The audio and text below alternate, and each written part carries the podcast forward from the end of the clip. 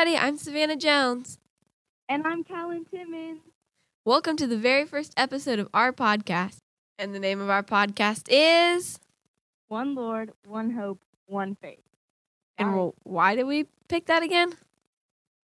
Okay, so in Ephesians 1 5, it talks about like when believers, regardless of what you believe or what you don't believe, every believer has the same Lord and the same hope and the same faith. And Savannah and I, we agree on most things, but there are some topics that maybe we don't, and we'll discuss those kinds. But regardless of our differing opinions, we still love one Lord, hold fast to one hope, and strive for one faith. Exactly. And what exactly are we doing on this podcast? We'll be covering lots of different topics about self worth, identity, foreign missions, um, and then also things like free will and predestination. So basically, anything related to our faith. Anything and everything.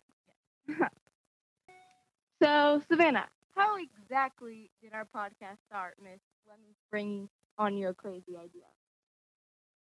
Well, Callan and I were video chatting, and my dad came in, and so then my wait no, so then Callan was like, "Hey, Mister Forrest, I have a question."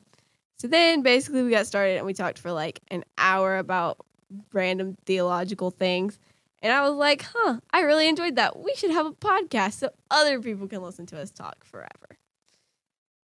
Well, you're probably wondering why you should even listen to us, because, I mean, we're just teenagers. Theology is the study of God, and because of our shared beliefs and our shared love of the Lord, we're going to be going deeper into His Word and exploring what He says about life together. So Exactly. that's why you should listen. Because maybe you ask, maybe you're asking some of the same questions we are. Yeah, Okay. that's an excellent point. I never thought of that before. Speaking of being two, just two ordinary girls, Callan, why don't you tell them a few fun facts about yourself? Okay, let me think. Well, I am oldest of seven kids. I am a passionate dancer. Like dancing is my passion. And when I lost it to quarantine, that was that was pretty tough. And actually last weekend was last Saturday was supposed to be my recital. And um it was really kind of bittersweet, but in like losing recital and losing like being like having a social life, I realized that there's there's a lot of value in just kind of like taking time to just be still and know. Does that make sense? Yes. Okay, that Makes was a perfect completely sense. random tangent. yeah, But we're good at those. what about you, Savannah? Um, well, I really love to read and sing. I drive my family crazy 24 7 singing.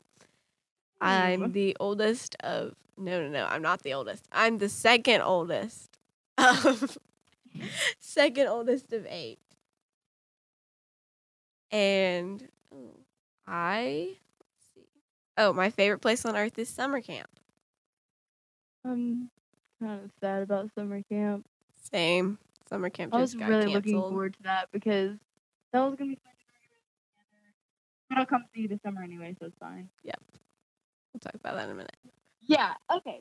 So, in addition to talking about theology and questions from the Bible, what are some other things we'll be doing? Well, we're going to start off going through books of the Bible. We might do other books that aren't books of the Bible, but right now we're going to start with First John. So, what are some big things in First John, Callan? Um, let me think. Like an overview of the book. Sure. Okay, so let me think. So First John was obviously written by the Apostle John in around. Oh, actually, I have a note on that. Can I, can I say something? Hold on. So I was like looking at it and I was like, well, actually, we don't know if it's written by John, but the reason they can tell is because his writing style is so similar to the Gospel of John. And I just thought that was cool because, like, Hmm. I can tell if like you've written something because it's similar to your other writing. So I just Yeah, thought that that was cool because they could like. writing is like completely her own, so obviously. Yes. Caroline's one of our friends who loves to write.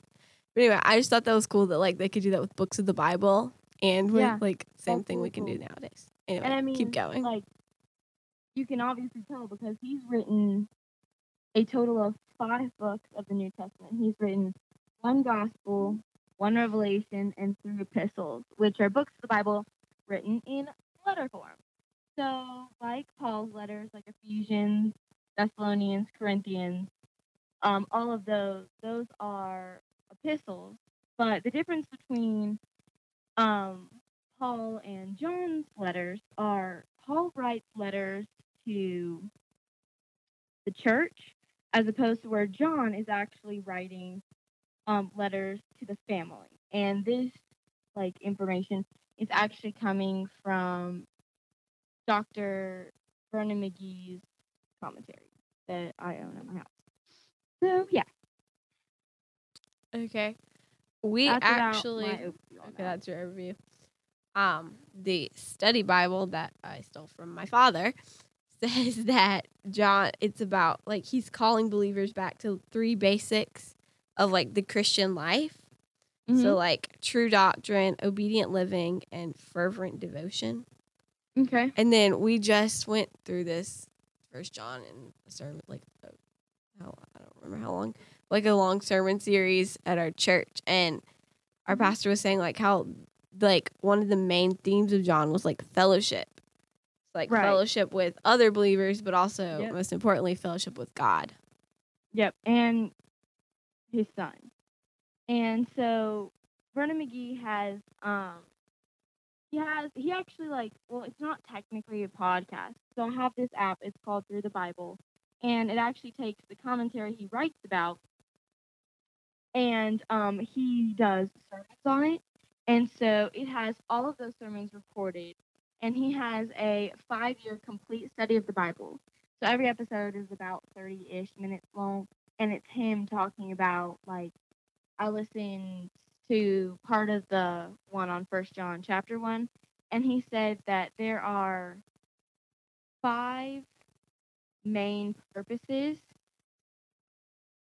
for First John. So the first would obviously be fellowship with believers and with God, and then in First John chapter one verse four is that your joy may be fulfilled. In 2 verse 1 that you should not sin i mean obviously but you know. In um chapter 5 it says that you may know that you have eternal life and then that you may believe on the name of the son of god. And first john is really interesting especially in chapter 1 because he talks about hold on let me pull it up really fast.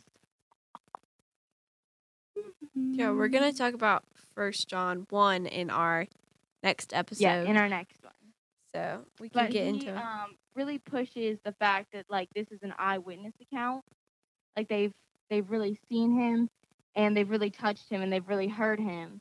And so i think that that makes people more it would have made the people of his day more open to the thought of jesus because sometimes the things one can't see it scares them you know like the unknown. Hmm and so putting him on a more like um a more human level i think helped really make first john um like more like Relatable, touchable, believable. you know?